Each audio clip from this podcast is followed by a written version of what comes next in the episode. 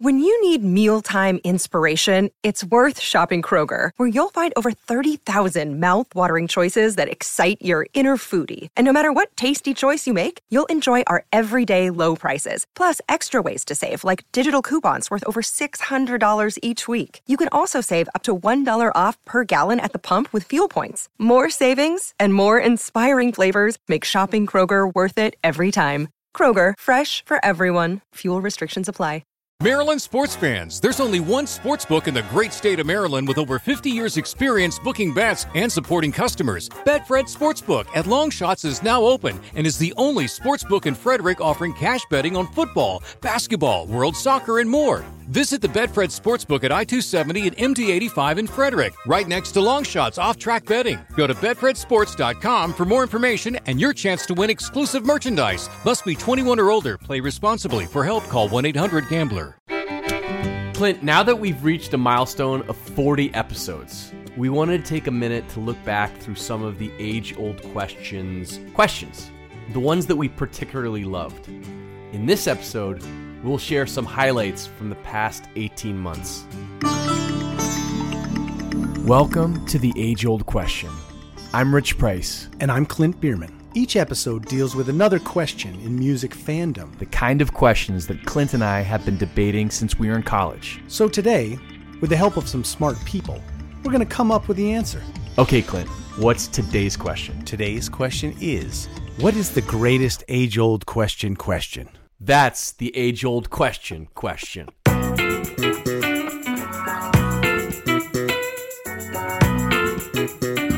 First of all, when we started this podcast, we knew we would enjoy doing it, right? Of course, yeah. But it's been really fun to connect with so many of you. Everyone who'd spent time with our show, who shared it with their friends, commented, shared feedback, ideas. It's really incredible. It's really incredible. And and you've opened our minds to so many new things. I mean, I started listening to Rush, and I've never listened to Rush. it's amazing. That's amazing. Yeah, it, honestly, I'm. I mean, and just there's. I mean, obviously, when you're talking about massive questions like we're undertaking, we're gonna miss a lot of stuff. Yes. But getting it from you guys, yes, keeping is- us honest. It's so awesome, and it's it's. This has been a highlight, certainly of the the past 18 months, and looking forward to the next 40 questions. So today we want to take a look back on the first 40 episodes and talk about some of our favorite questions. And I think it's worth starting at the beginning. Our very first episode asked, "Can you write a masterpiece after the age of 40?" And for those of you who haven't heard it, if you look at Rolling Stone's list of top 500 artists of all time, it's actually pretty rare to find one of those artists producing a masterpiece or even a creative high watermark after they turn 40. So, this episode asks why. One of the theories we discussed was this concept of the trap of the expert. Remember this, Clint? Of course, yeah. Let's listen to a clip. It's this concept of the expert trap. As we get older and we have success, we become experts, or at least we perceive ourselves as being experts, and we stop being students. Yes. So we spend more time defending our legacy than building our legacy. Boom. One notable exception Paul Simon. One of our favorite records. You and I have talked endlessly about Graceland. The Mississippi Delta was shining like a national guitar. I am following the river down the highway through the cradle of the Civil War. He's in his mid 40s when he writes this. This concept of the trap of the expert, this is a perfect example of how you get out of that trap. He went to Africa and became a student and expanded his musical horizons. And you could argue, and some have, that he appropriated this music. But the fact that he, at 44 or whatever, however old he was, became a student, he allowed himself to build a new legacy rather than have to defend the one he built the previous three decades. Amazing. But then we talked to Jeff Simons, who th- this was his first appearance on our show. Yes, and yes. he's become an important and VIP frequent guest. Definitely. He's our third wheel. We asked him why it's so hard to produce great work after 40. And he distilled in about 30 seconds what it had taken us 15 minutes to talk about. Here's here's Jeff on his very first appearance on our show. Why do you think it's so hard and so rare? Okay, so this is a specifically a music thing, right? Because movie directors, uh, fiction writers, historians, tons of epic work done after the age of 40. There's no question that in other genres, the masterpiece is eminently available to other artists. So it's a music question, which is really interesting, and it's why is music such a young person's game? I think there's a bunch of reasons. One is like a great musical artist is usually of his or her moment, like they're writing a zeitgeist of a particular moment. Mm-hmm. And when that moment passes, it's really hard to stay in it, right? Like Stevie Wonder's writing the zeitgeist from 69 to 76, and then it's beyond him and it's past him. And other younger artists pick up the thing and they move it forward, and you are kind of in your moment, right? And then that leads to the second issue, which is if you try to stay current with an audience that is always younger, you're probably not going to do your best work, right? Like the new Rolling Stones record inevitably will have uh, like a song that where they try to sound like Post Malone, and it will not be good because they're they're they're just desperate to be 80 but cool to 18 year olds, right? Um, I think your hearing starts to go. I think your physical chops start to go. Like you can't play at 50 the way you could at 20, and I think most of us lose the top end, and we can't make the same kind of aesthetic choices about way our records sound that we could in the past. Um, I think as a culture, we're obsessed with youth in music. Like we become less interested in older musicians. Like it took a masterpiece to keep Tom Petty in everybody's mind, right? Like if he, if Wildflowers hadn't been as great as it had been, it might have been relegated to the cutout band, and people have been, well, I'll just listen to the Hootie record because those guys seem younger, right? I mean, that was the other big record of that moment, right? I think that um, you start to get less and less support from labels and people who can help you build a career. I think people are much less interested in like promoting the 50 year old's record. They're like, well, back catalog will be fine, and they'll tour, and they'll, the same fans will show up, and that'll be enough. I think burnout's a big deal, right? 20 years is a long time to get along. It's a long time to lug amps around in a van. It's a long time. Um, then you got misadventure, right? A lot of artists just don't make it to 40, right? I think Hendrix might have made a masterpiece at 40 if he hadn't died at 27. Um, and the last thing I think is really important is if you make it big as a young person, you run out of experiences worth writing about. Like if you're a really wealthy, successful person at 25, when you're 42, what do you write about that's compelling? That's like about everybody else's life when you were hungry and you were still making it. So I don't know how many was that. It was like eight reasons. So for an artist, a music artist, to make something great after 40, they have to be someone who can transcend the moment when they broke. They have to be a bigger creator than the moment that spawned them. They have to let go of commercial success at the same level and just make art rather than commercial music. They have to stay in good enough shape to keep being able to play and hear.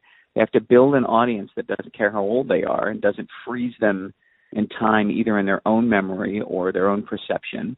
They have to keep a slow burn going. They can't flame out.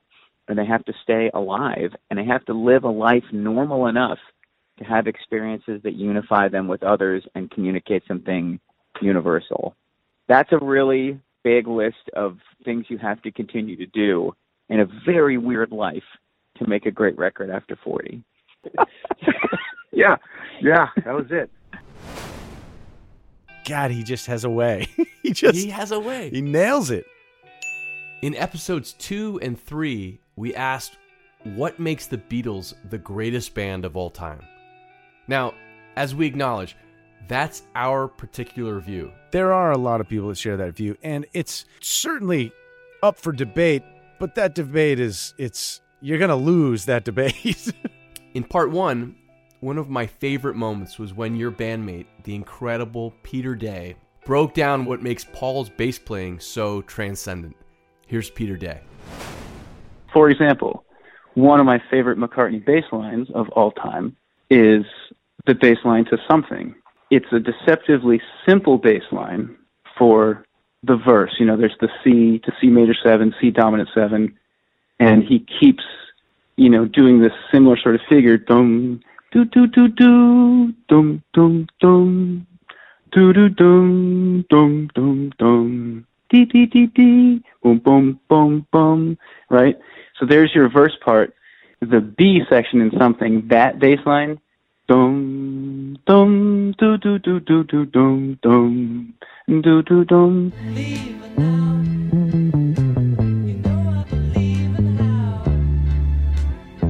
That's one of my favorite moments ever. I will never get tired of hearing that. I will never get tired of playing that. It's just perfect. Then there's this little change in the last verse. He never does it any other time. And it's this little figure. It's him sort of reassuring his friend George. You know, it's like he answers something. Something in the way she smiles. Do do do do do do do do do do do do. in the way she knows. And all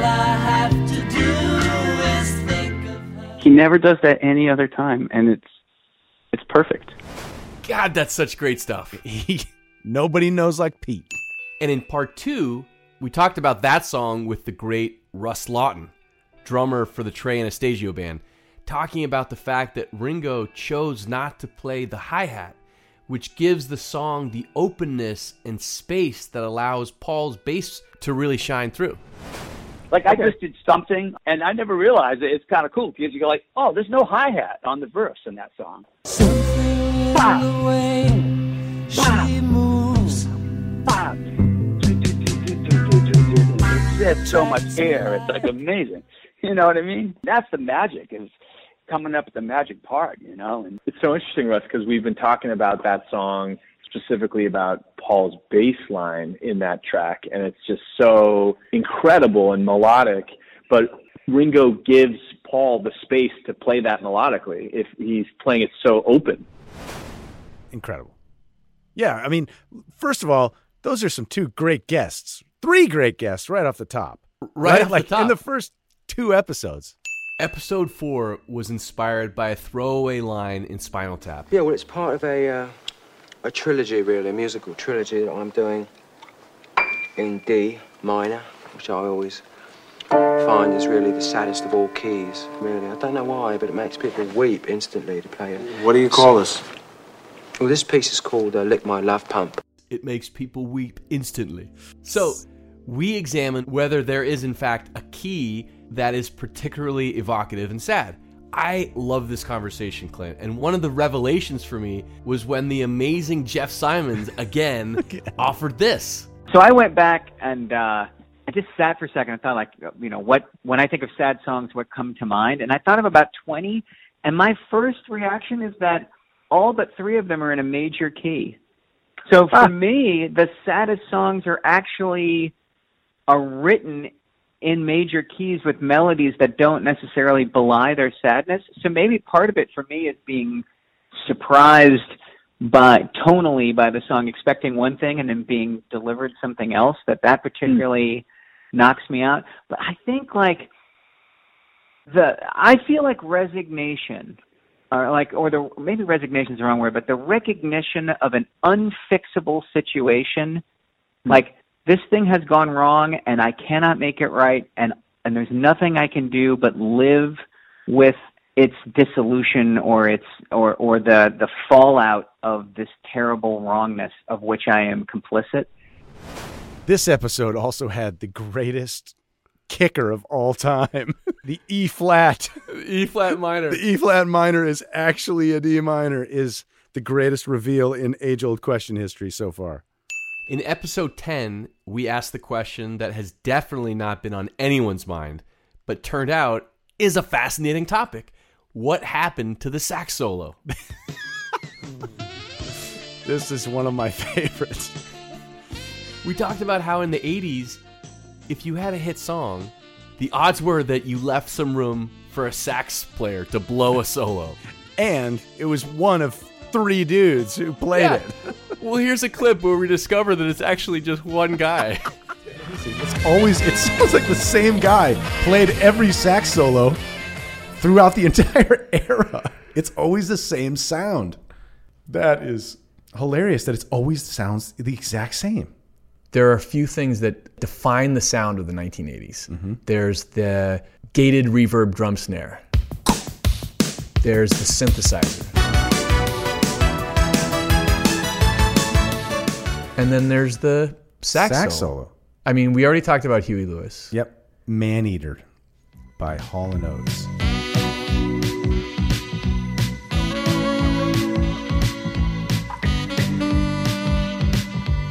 I mean, that could be the theme song to any movie from the 1980s. Yeah, or Miami Vice. And you're right. right? Any John Hughes movie too. Totally. Yeah. Another band, Duran Duran. Okay. Rio. I mean, you can picture this video, Yes. right? Oh, Of yeah. Simon Le Bon standing o- on a boat, a variety of day glow colored suits. Throughout like, the video. Throughout the video, Yeah, they yeah. like keep changing, but Yeah. they're different shades of, Yeah. of day glow. And the bass line is crazy and possessed and amazing.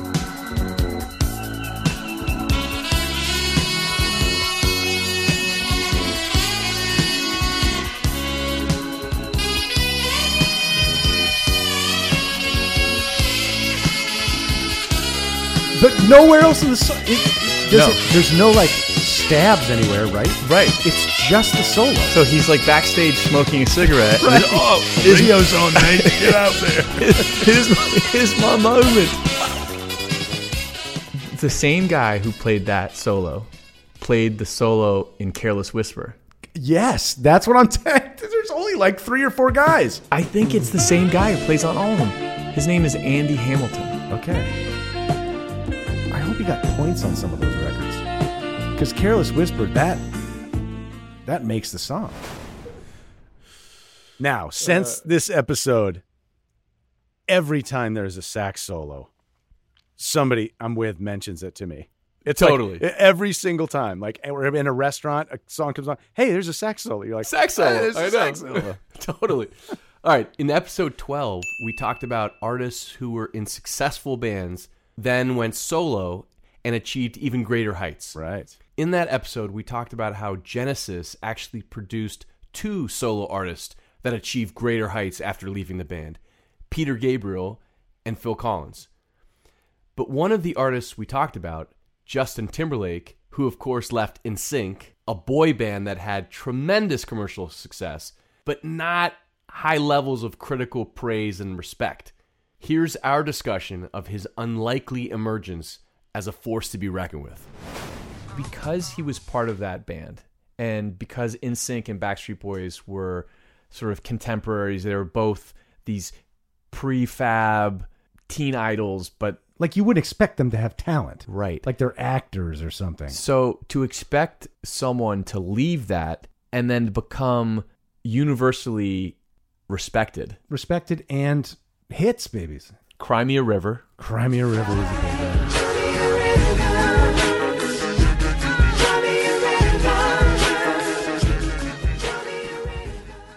But the biggest is the Trolls. one. Can't Stop the Can't Feeling. Stop the Feeling. I mean, that was a monster hit. Got that sunshine in my pocket, got that good soul in my feet. I feel that hot blood in my body when it drops.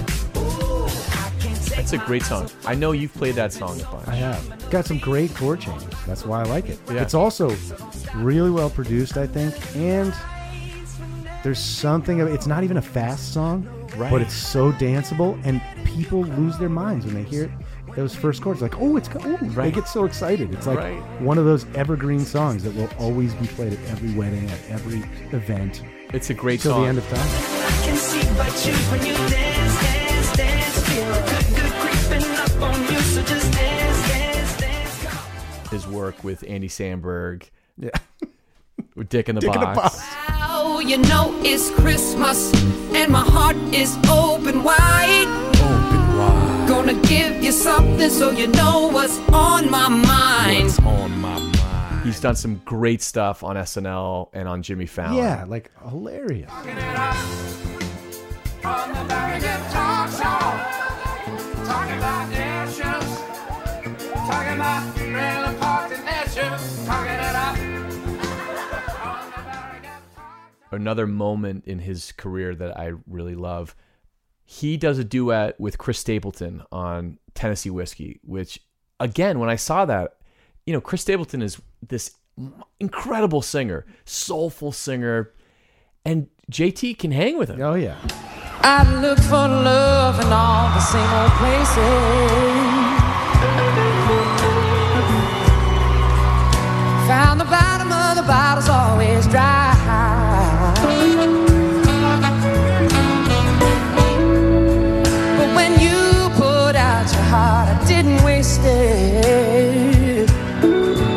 Cause there's nothing like your love to get me high.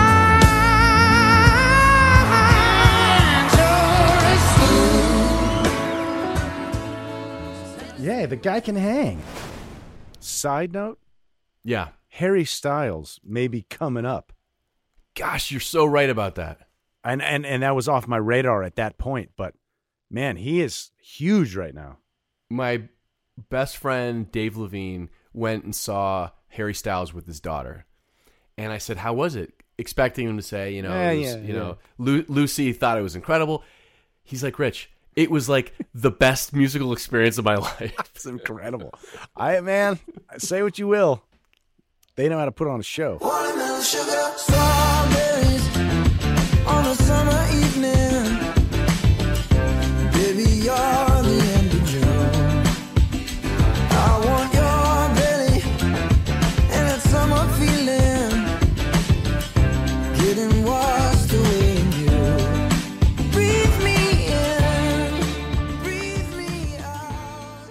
Episode 16 was one of our most downloaded episodes to date. It asked, What's the deal with the Grateful Dead? and if you're a fan of the Grateful Dead, you get it. But if you're not, the fact that they inspire such devotion, a lifestyle for some, can seem confounding. So, in this epic conversation, we explore what made them so special and why they should be considered among the greatest bands of all time. Here's the great Steve Silberman, award winning writer of the book Neurotribes, but also a definitive book about the Grateful Dead called Skeleton Key. Steve's talking about the transcendent live performances that made him a lifelong fan. Well, the first time I ever heard them was probably in the bedroom of a best friend of mine in high school. He was learning how to play guitar, and I remember one day he played me a recording of China Cat Sunflower into I Know You Rider from Europe 72. And um, there's a very unusual section in the transition where Bob Weir, who's usually the rhythm guitarist, uh, takes a lead. And it was the first time that I ever became conscious of uh, what Garcia used to call uh, the instruments talking to each other.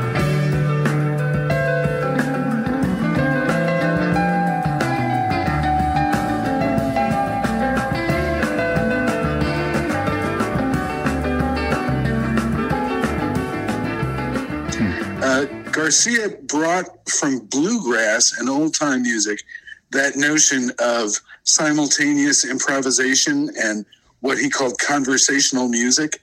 And so I became very aware that in that transition from China Cat Sunflower into I Know You Rider, what I was hearing was a story being told without words, but it was a very coherent story and it, it had a compelling narrative, even though there were no words. And so I had been listening before that to mostly like the music of Crosby, Stills and Nash, etc., um, and uh, you know, kind of vocal music, basically. So I was used to songs that told stories through words, but that was the first time that I really got that a complete instrumental exchange could tell an equally compelling story. Not long after that, I got invited up to an incredible uh, festival up in Watkins Glen, New York. It was going to be the Grateful Dead, the Allman Brothers, and the band. And, you know, I confess I was actually going as much to see the band, who I also loved, and the Allman Brothers, who I also loved, and they were on the radio uh, that summer with, I think, Rambling Man. You know, so it wasn't like, oh my God, I'm going to my first Dead show. It was like, oh my God, I'm going to this, you know, possibly promising echo of Woodstock. And so I got up there, and it was kind of a miserable scene There were like 500,000 people there. The fences broke down early. There was a weird, unseasonable frost. I immediately lost my sleeping bag in a sea of mud. You know, and oh, I was like 15 or something. But as it turns out, I was a very lucky guy because there were so many people there early that the bands decided to play sound checks a day before the official start of the festival. And the sound check that the Dead played on that day turned out to be one of the best completely improvised compositions, you could say, because it's quite uh, focused. It's not rambling or noodling or any of those words that lazy rock critics throw at the dead. Uh, it was, you know, complete. It was like jazz. It was like a completely focused performance, and uh, it was unique because they'd never played it before and they never played it again.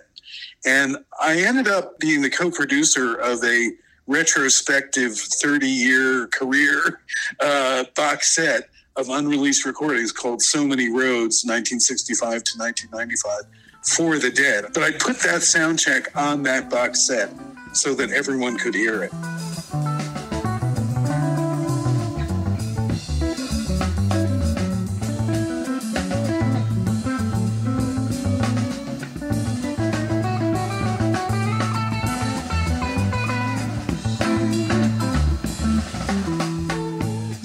My second exposure was uh, 8674 at Roosevelt Stadium in New Jersey. And it too was one of the all time greatest shows of their entire career. It was amazing. They had you know, quadraphonic speakers. So the music was not only all around you, but even kind of inside you. And I remember during Eyes of the World, which they were playing, I think, just second or third song in the first set. So still early, Phil Lesh took a melodic lead uh, in the jam, and I remember thinking at that moment, "This is the best music I've ever heard in my life."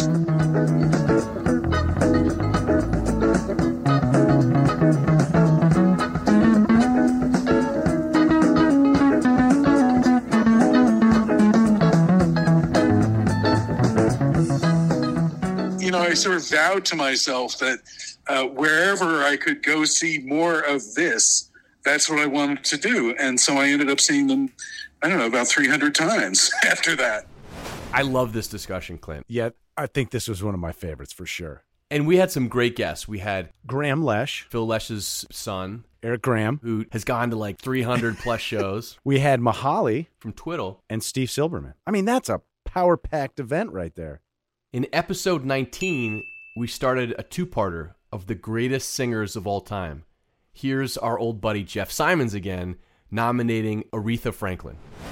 I'm, uh, I mean, it's boring, but like, you know, Aretha, 67 to 69, uh, when she sings Soul Serenade, I think Soul Serenade, if I had to pick one Aretha song. I want to be free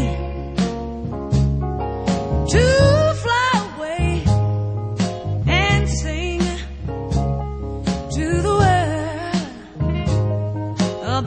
soul. Serenade,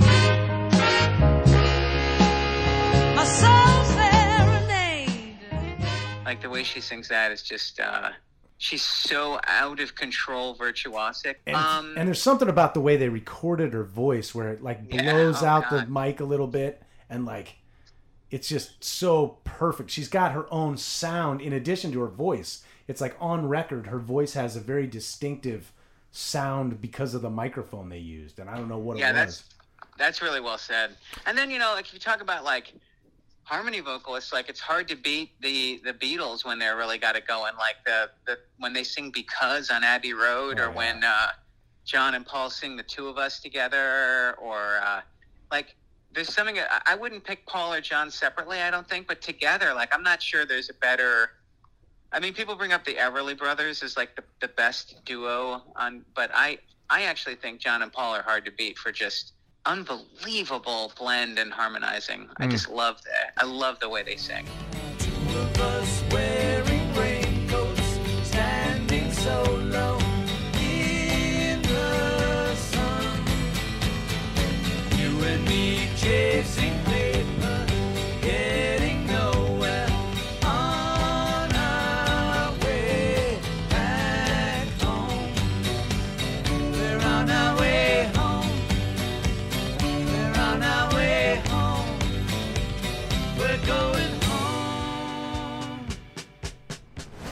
We did get some heat for that episode. That's so hard to name the best singer. We got we got a lot of comments. We got a lot of what about this person? How could you? What about this person? Which is, you know what? which we love. We agree with you.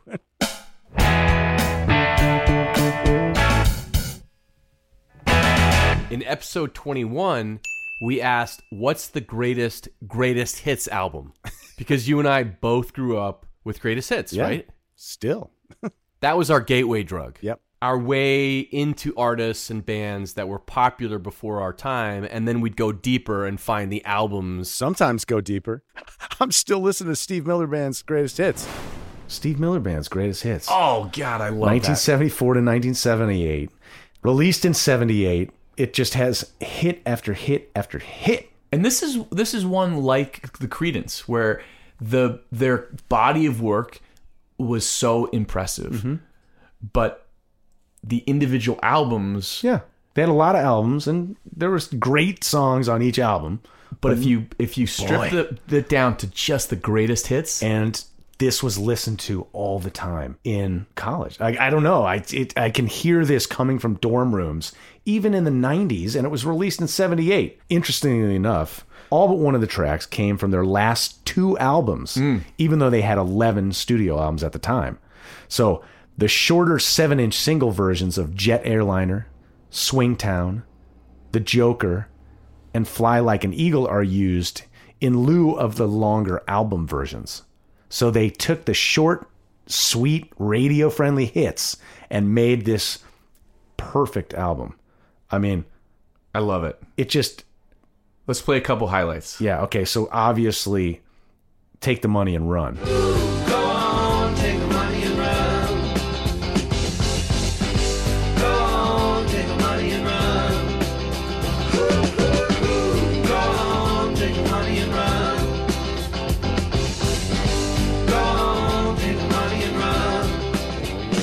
Now, the drummer of this, that intro drum, is Gary Mallaber, and he actually produced the Grift's 2004 album Life Beyond Aluminum. Your band, The Grift. My band, The Grift, and so Gary Mallaber is the guy who came up with that. This this drum beat didn't get songwriting credit, but that drum beat is very universal. The Joker, Cause I'm a picker, I'm a grinner, I'm a lover, and I'm a sinner. My music in the sun. I'm a joker, I'm a smoker, I'm a midnight toker. I get my loving on the run. Fly Like an Eagle, I want to fly like an eagle to the sea.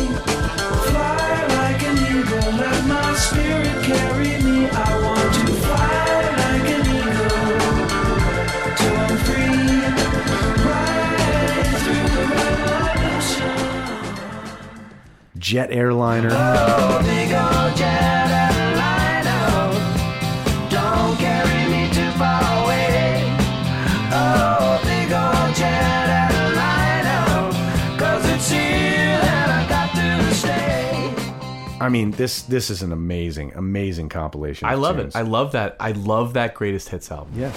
Nine episodes later, we had the chance to talk to the drummer for all those incredible Steve Miller hits, Gary Mallaber, and we asked him about the greatest drum fills of all time. Gary not only played for Steve Miller, but he played drums on some of our favorite Van Morrison records, including Moondance. Yeah. It's a great episode, but here's Gary talking about tracking Into the Mystic, one of our favorite songs of all time. pretty much everything I've ever done with with Van. I mean, you can I can name into the Mystic. Are yeah, I mean, you're kidding, right? I play that song every week in a band. Let your soul and spirit fly into the mystic. You know, that's Van playing the rhythm guitar, started it off, and the band, the Moondance unit, was there, and we just kind of looked at each other and just said, "Okay, here we go." That's exactly what happened. And he, I, and I mean, he's not playing a, a you know, a, a twenty thousand dollar acoustic guitar. That's a basic ovation. Right. With the with the pot belly, you know, the round yeah. pot belly, you know, what I'm talking about from back then, and and you know, he tuned it up, and and away we went, and that's the track. That was the take. Magnificently we will fold into the mistake. You go from him and you jump on all the Steve Miller stuff, I mean, as I talked about uh, before with with with Steve, you know, the variation, how versatile some of those songs were. In episode 32, we asked, Where does a song come from? An exploration of the magical and mysterious process of pulling a song out of the ether. During the episode, we discussed the brilliance of Peter Jackson's documentary Get Back about the Beatles sessions in January 1969. We see Paul pull Get Back out of thin air. Paul strumming his Hofner bass like a guitar, and he's just stream of conscious riffing.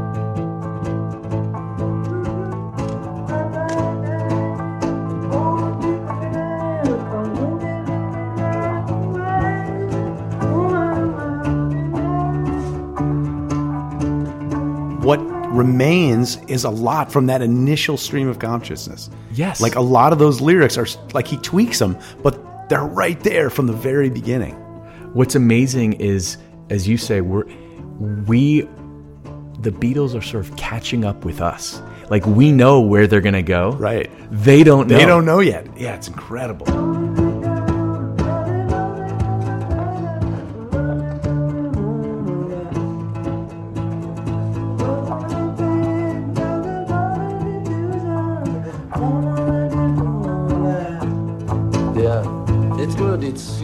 You know musically and. Side note on Get Back, Ringo wasn't playing that drum beat, right? For the first, the dun, dun, dun, dun, dun, Right. right? For the first, like, and then there was a moment where he was playing it, but we didn't see that didn't see moment him where come up they with that. talked about that moment. And that's, for me, that song, that drum beat is the coolest part because it's it's, such an not unusual what you play. It- it's Yeah. not what you play.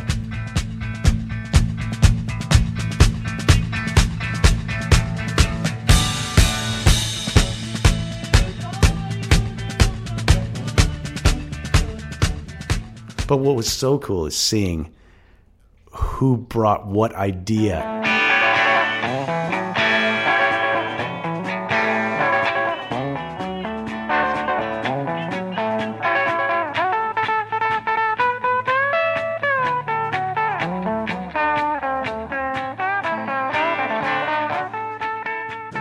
Billy Preston shows up.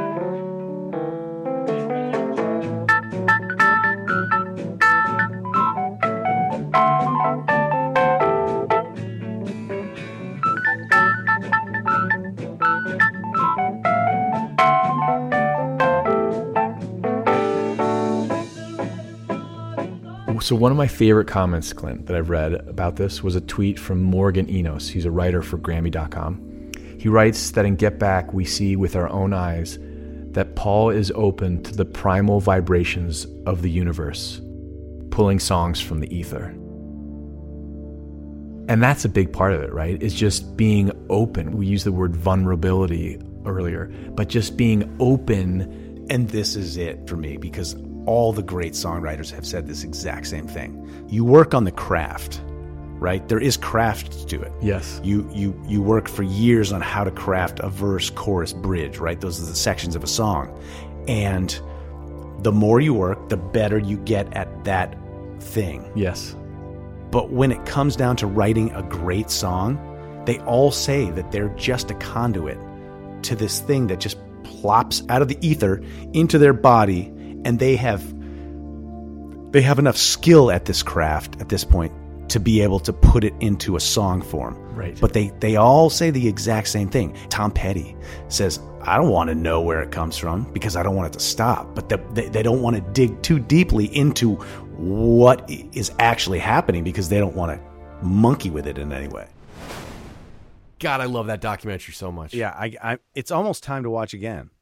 You're right. And it wasn't that long ago, but it was because it's eight hours and it's it's an intense eight hours. It is. I didn't do it in one sitting, so I mean, I don't know who could do it in one sitting. It would do a, one sitting. What you. we should do is rent out a theater Oh yeah. and bring our friends and all watch it together. That would be really fun. Clint, since we're looking back, should we go to the comments? Let's go to the comments. Let's go to the comments. Paul on Facebook thought we should have mentioned Muddy Waters as producing a masterpiece after the age of 40. That's a really good point. We were talking about rock and pop, and there are examples and genres outside of rock and pop where people have done their best work after the age of 40, right? Absolutely. Certainly classical music. Jazz, definitely. Let's go to the comments. In episode 23 on the greatest collaborations, Jack Gothier, the incredible producer and longtime friend of ours and a fan of this show, suggested we missed a great one. The collaboration between Peter Tosh and Mick Jagger. Do you know this one? I don't know that one. I didn't know either. It's Walk and Don't Look Back. Here it is. First lover lets you down. There's something that can't be done. Tell him what you're gonna do.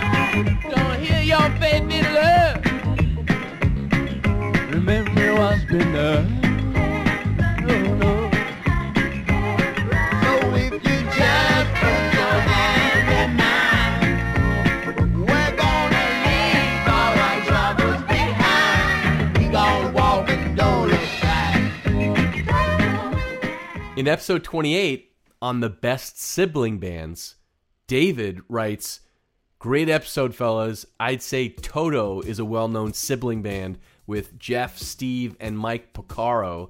I didn't know Toto was a sibling band. I Did you? didn't either. That's incredible. And yes, they're high on the running. Holy moly.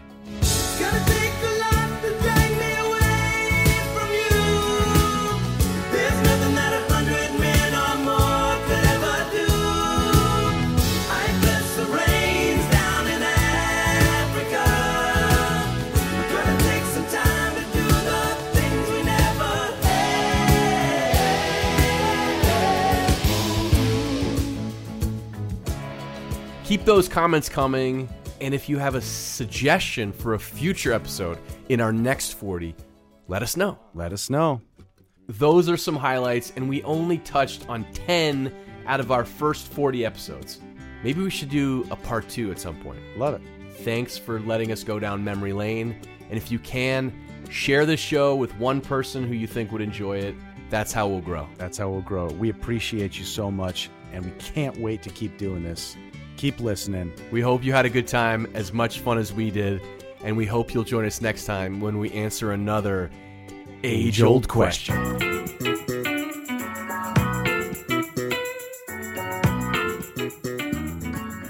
Follow us on Instagram at The Age Old Question. Facebook, The Age Old Question. We hope this conversation has sparked some ideas and thoughts of your own. Let us know in the comments. But let's be kind, people. Yeah, No hating. no hating. Maryland sports fans, there's only one sports book in the great state of Maryland with over 50 years' experience booking bets and supporting customers. Betfred Sportsbook at Longshots is now open and is the only sports book in Frederick offering cash betting on football, basketball, world soccer, and more. Visit the Betfred Sportsbook at I 270 and MD 85 in Frederick, right next to Longshots off track betting. Go to BetfredSports.com for more information and your chance to win exclusive merchandise. Must be 21 or older. Play responsibly. For help, call 1 800 Gambler.